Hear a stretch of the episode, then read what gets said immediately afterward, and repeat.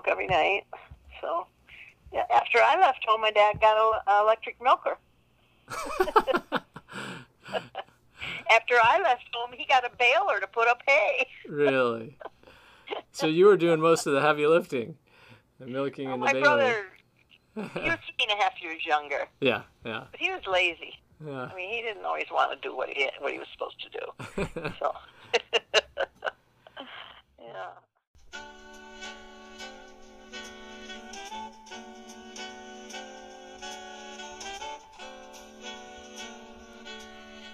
That was the voice of Jan Dennis, Jima, my grandmother, who passed away at the ripe and beautiful age of 87 years young this past weekend.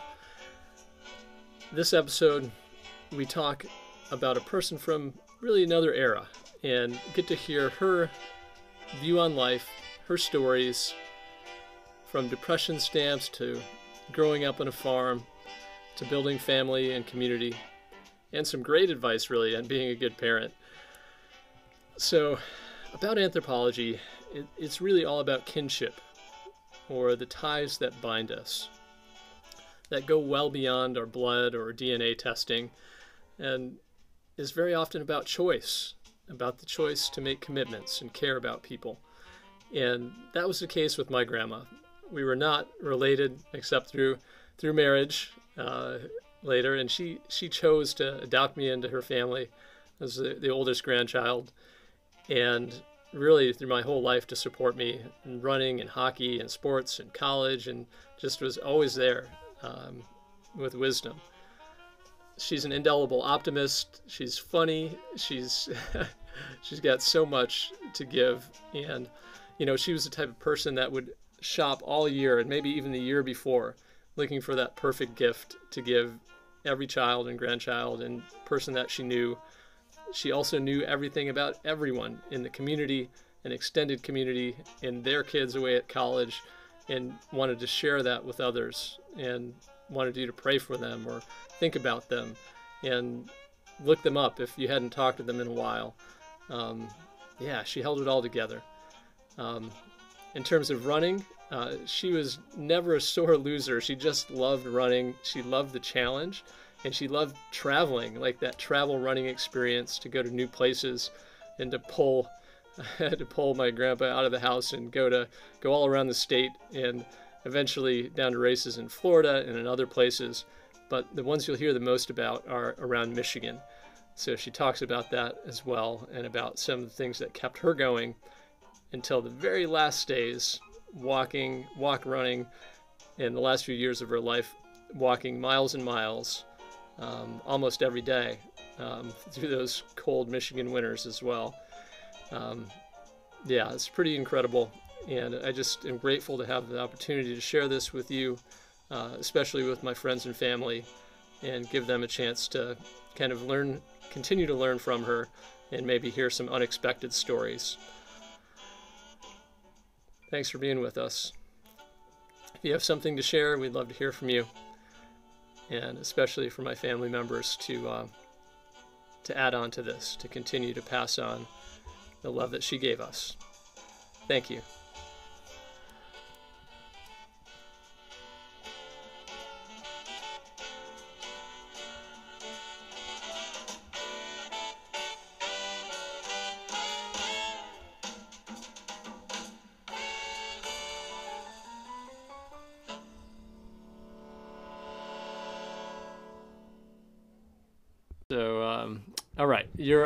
Record, Grandma. Um, I, I wanted to ask you about growing up and some of your memories, which you're always sharing with us, so that I have them, uh, have them down and have them saved, and I can remember them because my memory is much worse than yours is most of the time. Um, uh, so let's start off. I, I know that your parents um, they lived through part of the depression, so they they started a they had a self-sustaining kind of farm uh, where you wh- when you were growing up. Yep. My dad owned uh, 80 acres, and that's what we lived off of. That and the animals and the crops, and yeah, he did not work outside the home other than just a farm. Oh, sorry. All right. Um, What uh, what kind of things did did you have to do on the farm growing up? Well, I was born and raised in the house that that my mother died in. You know, I've never left there until I got married, and so, um, well, did a lot of different things from the time I was a small child. You know, we helped with the crops and um, hauled hay, and my dad did not have a tractor in the earlier years. We had horses, Huh. and when we got, let's see, when I used to have to drive the tractor when we finally got one and work the fields, and uh, we did what we called mark the fields before planting. There would be chains attached to a long pole, and they would be maybe two feet apart. Okay. And we would walk down the field in one direction, and then we would go across the other way. And where those marks crossed was where they planted the corn or whatever they were planting. So Huh. that's how they did it early on. And um,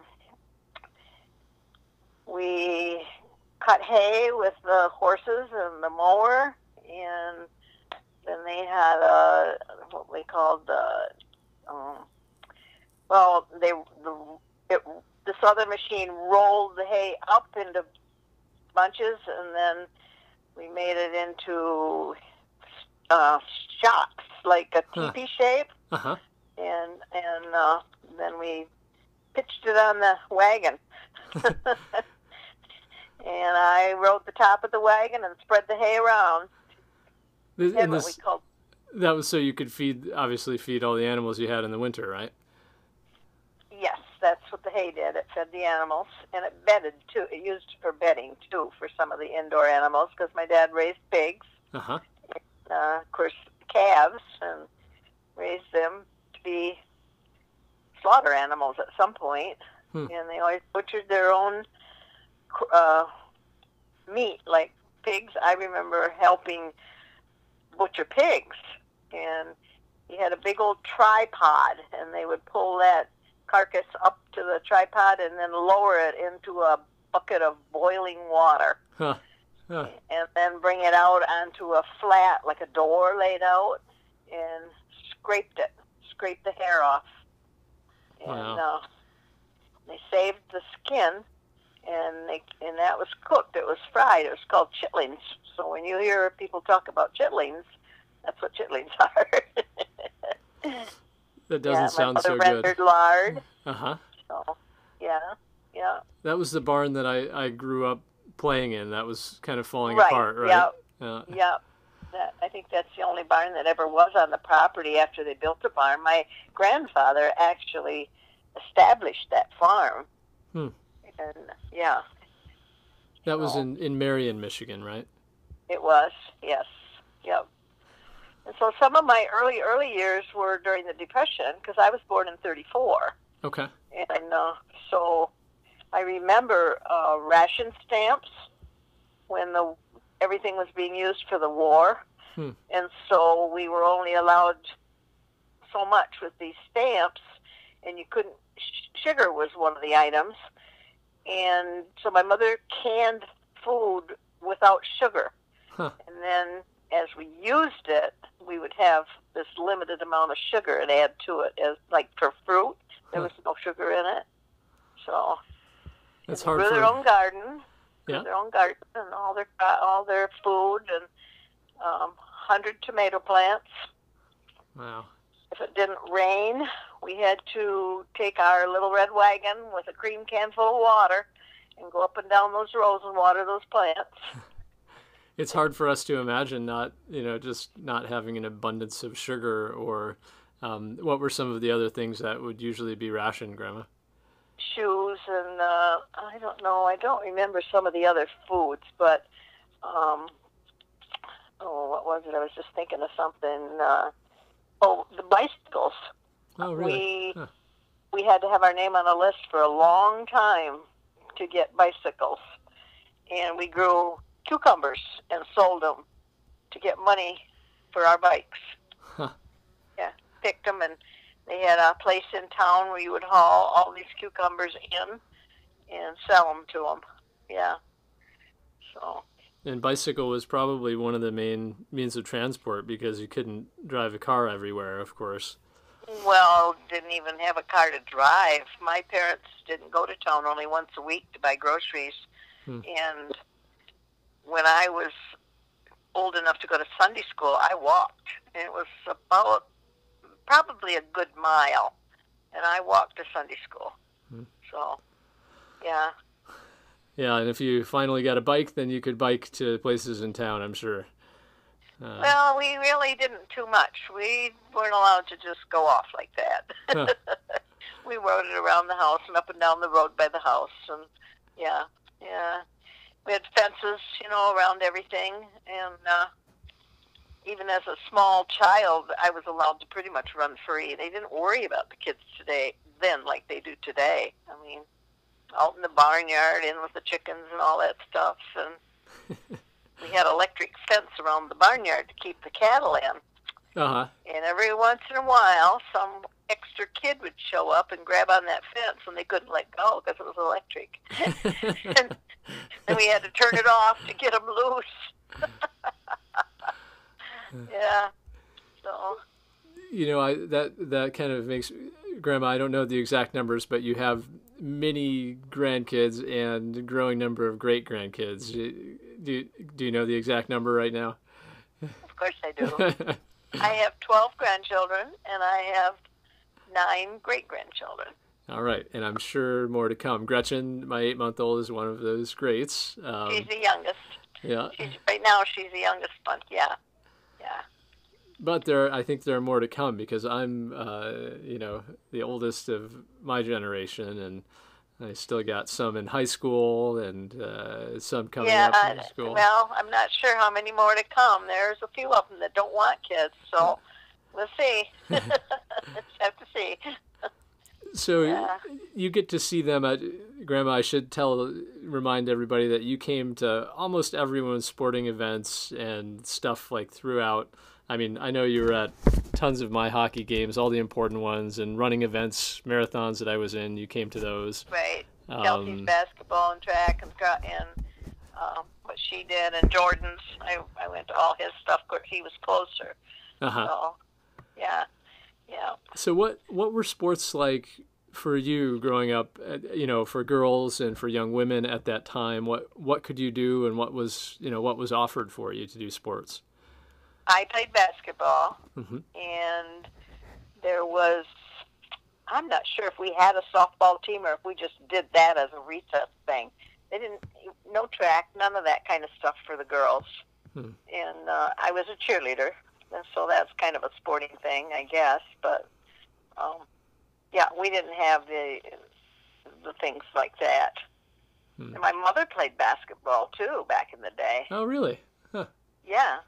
When she played, it was three parts to the court.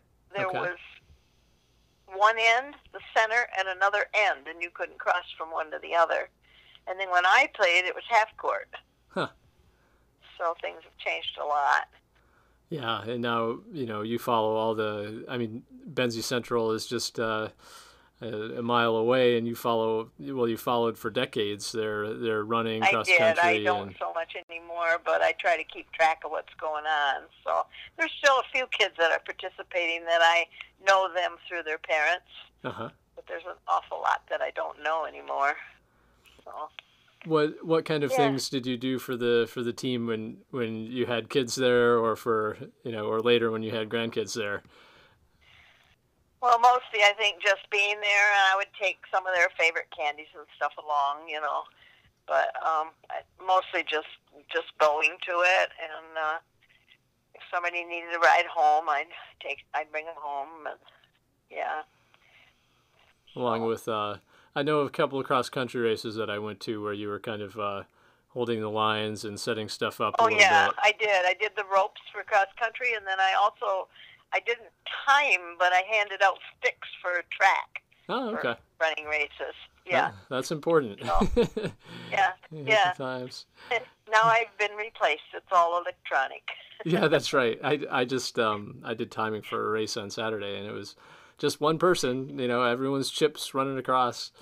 Um, Yeah, yeah. Cross country is Yeah. the same. But Grandma, I also wanted to ask you. I, I just recently learned in the past couple years, because uh, Megan's family is from Grand Rapids, that, that you went to college there, and I I didn't know that, and I was wondering if you could tell me what that was like and, and what you did there. Well, I went to a business college. It was called Davenport Institute at that time. It is now Davenport University because they've built their own campus. At the time that I went, it was in the in a second floor above a shoe store, huh. right, right in the center of Grand Rapids. And uh, when I went there, there was a home called Esther Hall, and it was a big one of the big old homes up on Lyon Street, and it was for girls that were coming into college or whatever from out of town. Hmm. And so that's where I stayed when I went down there. Yeah, because I was only 17 when I went down. Wow. Did did you find you were, was was that was that useful? Did you learn a lot towards what you would do in the future, or was it not very applicable? Well, I didn't use too much of that, but I think anything you learn, you use without yeah. even realizing it. You know. Yeah, and it was good for me to get away from home. I did work in an office there for a while. Oh. It was a food brokerage that I was the secretary for huh. until I got married. So, I was going to tell you too. I went to school when I was four. Really? Huh. And the bus came and picked me up, and Grandpa was the one that took me on the bus because they lived across the road from us. Oh, that was nice. yeah. So I was only 17 when I graduated because I was young. Yeah, so. started early. It wasn't yeah. it wasn't very normal to have uh, you know four and early fives back then. I'm sure. No, they didn't have any of that. No, no. You just went there and went in the kindergarten room. yeah. Um, so we skipped over a little part there. Um, I wanted to ask you. I don't know if I've ever heard you talk about it. How you met Grandpa, and then how what happened while he was while he was in the service. What what he did in the service. Well, they were neighbors, of course. I just told you he took me to school, so I known I had known him almost my whole life. And he was 13 or 14 when they moved into town. But his parents and my parents were friends for years and years and years. So we saw we just saw a lot of each other. And we really didn't date until he let's see, he was in the Navy and I was in college. Hmm.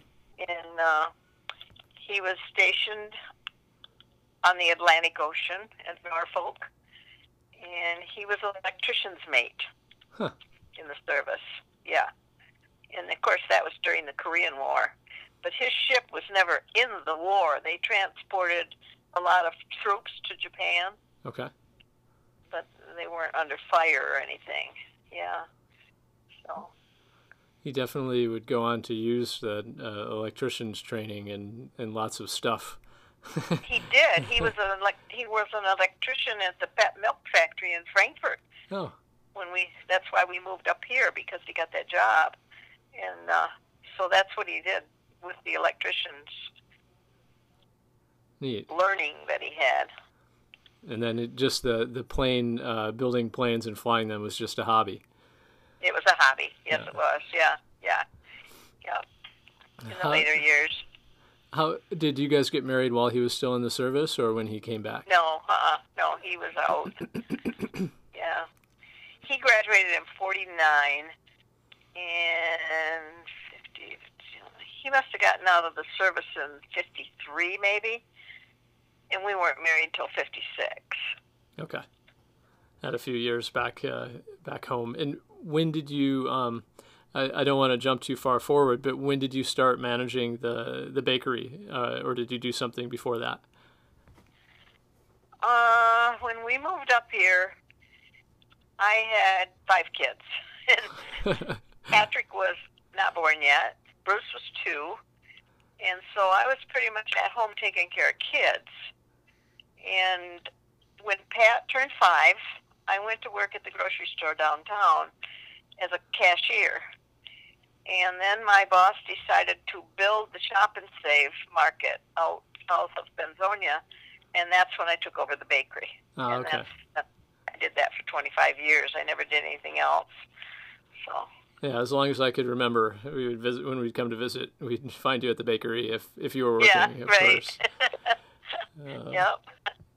But um, so uh, I guess jumping forward a little bit from Grandpa's hobbies to your hobbies, um, at some point in time you became a huge runner, and um, how did that start, and why? You know, what was it like uh, starting running then? Well, Les was in cross country, and we had taken him up to run the Mackinac Island race. I think it was before his senior year, and I said, I want to do this someday. And so I started out in the orchard running from one tree to the next. And when I got brave enough, I went out on the road and ran from one power pole to the next. And that's how I started. one of the first races I ran, I thought it was a 5K, and I went down and got all signed up and discovered it was a 10K. So I ran it anyway. That's funny. I don't think you ever told me that. Um, what, Yeah. what, what were the what were some of your favorite races that you trained for or that you ran? Well, I liked I liked Mackinac Island, and of course we had the team marathon here around the lake, and we I we trained and ran that every year. And I liked the Crim. I liked the Old Kent. That was the furthest one that I did. It was 15 miles, Uh huh. and um, Cherry Festival was another favorite. I traveled Yeah. all over the state when Grandpa was alive to drive me, and then after he was gone, I didn't go as far. I still still ran some, but I didn't go as far. So Yeah, and Yeah. you've you've continued. Um, you might not be moving at a running pace, but you get out there almost every day, rain or shine or sleet or freezing, and you're. So I'm I'm always impressed by that. I want to do that too. Um, Oh, yeah. Well, some days you get up and say, oh, I don't really want to go. But, you know, once it took me six months to get to the point where I wanted to go running and I felt like I had to go. And after that, it's, it's addictive. Yeah. You probably know that. Yeah, yeah. You feel like, oh, I don't feel right if I don't go out for a run, or yeah. Now I'm, you know, I, I'm in my 40s now. I can go a day in between. That's that's fine. Rest days are good. Yeah, right. Yeah. I have to give myself permission to not go some days. uh huh. Yeah. Yeah. Well, a lot of those races I've I've done, and some of them I've done with you, like the the Crystal Lake uh, Team Marathon with family, and the um, the Cherry Festival was up there with Paula and Kelsey and you. Um, Right. Yeah. And there there's some really good ones, and the Bayshore Marathon. That the year that I did it was was a good year. Uh huh. Yeah, yeah. We were talking about the team marathon. I don't know. Must Kelsey must have been whoever I was talking to, but anyway, they said that was fun. We ought to do that again. Was that your most consecutive, the one that you've done the most in a row of, or the most? Probably. Although I, I also did the Onekama, Arcadia, uh, Frankfort. I did those too because they were close, and so I would usually go and do those. So. Do they have do they have a lot of winter races, or are these mostly in spring, fall, and summer? Mm. And- They have winter races if you want to run them. I, there's one in Traverse City that's called the Frozen Foot. It's a Oh, five yeah. mile, and that was always my first race of the new year. Huh. And and we would, I would go and run, and we would be all packed, and then we'd go to Florida. we couldn't leave till after the race. Which is where where parents were retired, right? Great, great Right. grandma, great, Yeah. and, yeah. You know, I've also done the Gasparilla a couple times. Oh, did you really? I didn't know that, Grandma. Oh yeah, Huh. yeah. Actually, I got uh, Boston Billy's signature on a poster from that. Wow. It's Yeah. it's still probably the same course, and uh, you know has the same vibe, probably the Gasparilla pirate vibe uh, for yeah, the weekend. probably. yeah. Um, yeah. That's one of my favorites. That's probably the biggest one in Tampa Bay. Yeah. Yeah. Yeah. Um, okay, so we covered a little bit about running. Um, I was going to ask you about how how you know when the kids were growing up, what you guys did with youth groups and scouts. I I have heard a few stories, but I don't know exactly what you did or for how long. Oh, let me see. As the kids started getting active in activities, and of course, parents always get involved. I guess the first things were Cub Scouts, which the boys were in, and of course, then they moved on to scouting, and Grandpa would go on scouting trips with the boys. He did quite a bit of that, and um, Paula was in Girl Scouts, and I helped out a little bit, not as much, but um, let's see, they were all in 4-H, Mhm. and we were both we were both leaders, and they were in several different types of thing in 4-H, sewing and woodworking and uh, beekeeping and photography. Yeah, and uh, they were all in. They all took piano lessons. Huh. Yeah. Some of them still use it. Some of them still use it. Pat is really the only one that's still into the music scene. He was actually a drummer, but he still likes his music. Uh huh. And I don't know if any of them play the piano now, but Bruce has our family piano down at his house. As are as are his kids, uh, very into music, so it didn't fall far from the tree there. And Yeah. yeah. And let's see, we worked with the youth group for six years, I think, and uh, those were all seventh through ninth, seventh through twelfth grade kids. uh huh. and went to Appalachia Service Project three times as leaders. Huh. And uh, still, I still pretty much know where all those kids are. We had 50 on the rolls. Wow. They didn't all come every time, but uh, yeah, I know pretty much where they all are. And some of them have kids in school now or, or graduated already. Yeah. Do, do you remember any um, any epic trips or anything that's really memorable that you took that you took a group on? We went to Toronto Oh, really? the church had decided to buy a bus for the youth to use. And so we took this big old yellow bus. We went through Port Huron and went to Toronto. And um, we stayed at Port Huron in the Methodist Church the first night out. And uh, kids sneaking out, you know. We had boys that thought they were so smart. Yeah. Big city. Well, we knew yeah. they, we knew they were out, so the girls ran all ran around and tied the doors shut so they couldn't get in. And they found a door and they came in, and as they came down this hall, Grandpa met them right at the corner. Uh, yeah, there was a handful of them that always had to try something, you know. yeah. Yeah. That's that's a great story. I, speaking of Canada, I wanted uh, one of the things I had down to ask you, Grandma, is I I know my wife Megan has been doing a lot with our you know our DNA tests and our um, you know our family history. On my dad's side, she found out you know Finland to Canada to Michigan. Um, uh, and I, I know that you've done a lot of that too. Do you know, like before your great grandparents when they came over and and what uh, what the history was there? Well, I hadn't done as much further back, but Bruce has kind of gotten interested in it, and there was some from Ireland and um, England was one of the big ones on my dad's side. Hmm. And I don't know if he's gotten into some of the other ones. Well, Dwayne's grandma was a Canadian. She was uh, from Quebec. Huh. And I found a whole bunch of stuff on her that went back and back and back. You can't pronounce the names, you know, they're all French. Uh huh. But yeah, but um, yeah. So I've kind of turned it over to Bruce. I can't see to do a lot of it anymore, and so he's the one that's been having fun with it. He had his DNA done too. Uh huh. Uh, so so anyway, it's fun to find something. Yeah, it's useful. Sometimes they'll send you a message and say, "Oh, you have a DNA relative," and sometimes you know yeah, I about get them. that. That's what I get on the computer Yeah. to, from mine. Yeah, Sometimes and you don't know them about that them. they've some of them that have popped up were people I I knew who they were. Uh huh. So yeah.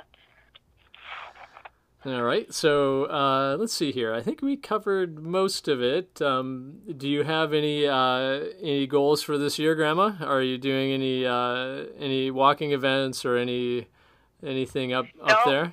Just trying to survive. survive another year. getting getting through the winter in Michigan is no easy task. Northern Michigan. They, we're going to have a hard one. Oh, I really? don't. Yeah, yeah. I say the caterpillars with their stripes. You know, they always say uh, whether they're wide or narrow, what kind of winter it's going to be. And crickets. We have had so many crickets this year, Huh. and I don't know if that's a good a sign that they're coming in that it's going to be a hard winter or what. But uh, yeah, Well, the doors are open in Florida. You know, you can always Yeah. come down here. You have your daughter and us, and um, so one last thing I had down, Grandma. If you had some advice or something that you learned, or a couple things that you'd want to pass on to your great grandkids, um, what what would it be? Hmm. Follow your dreams, I guess, or if you think you want to do something, then work at it and you can do it. Yeah, work work ethic is sometimes. Yeah, I think you're right. If if you work hard at something enough, you can you can do it. And Yeah, you set a goal, and, and maybe it takes you 10 years to get there, but you just keep plugging away. So, yeah, that's Yeah. that's a good reminder for me too. There's a lot of a lot of things that don't come easy. and be good parents. Today's society does not have a lot of good parents. So, yeah. Yeah. What what what what were the things that you thought paid off the most as being a parent, Grandma? That you'd say this this is important to do. Well, I think being involved in what your kids are doing, and uh, I don't know. I guess I was about at a point where if both parents didn't work, you didn't make much headway. hmm And so, the job I took, I took because I went to work early in the morning, and I was out when school got out. Oh, okay. And so then I was home with the kids, and uh, so I don't know if my working set an example for them or not. But yeah, I don't know. Well, it's, it makes for a very very long day, though. I I know the bakery has very early hours. yeah, well, I was younger then. Yeah. Uh, Uh, well, thank you, Grandma, and thanks for thanks for always supporting all of us. are you still recording? Yes, yes, it was still recording. that was a fitting end to a interview over many days, filled with bloopers and, on my part. Um, and so grateful to Grandma for telling us a little bit about her story and her life. It gives me a lot to to carry on, and like many of us, we, we won't be able to be there in person when we remember her, but we can do things like this and hope that you can contribute too if uh, among my family or friends that know her could share out on the blog site. Stories that you remember. It's runninganthropologist.com and i know that many many of you too um, just we love you Jima. it's been a tough year and you have as as usual you've helped get me through it. And all of the every time we think of you every time we do something that reminds us of you you're with us. We love you Jima may you rest in peace may God greet you with open arms in heaven and may peace be with all of you.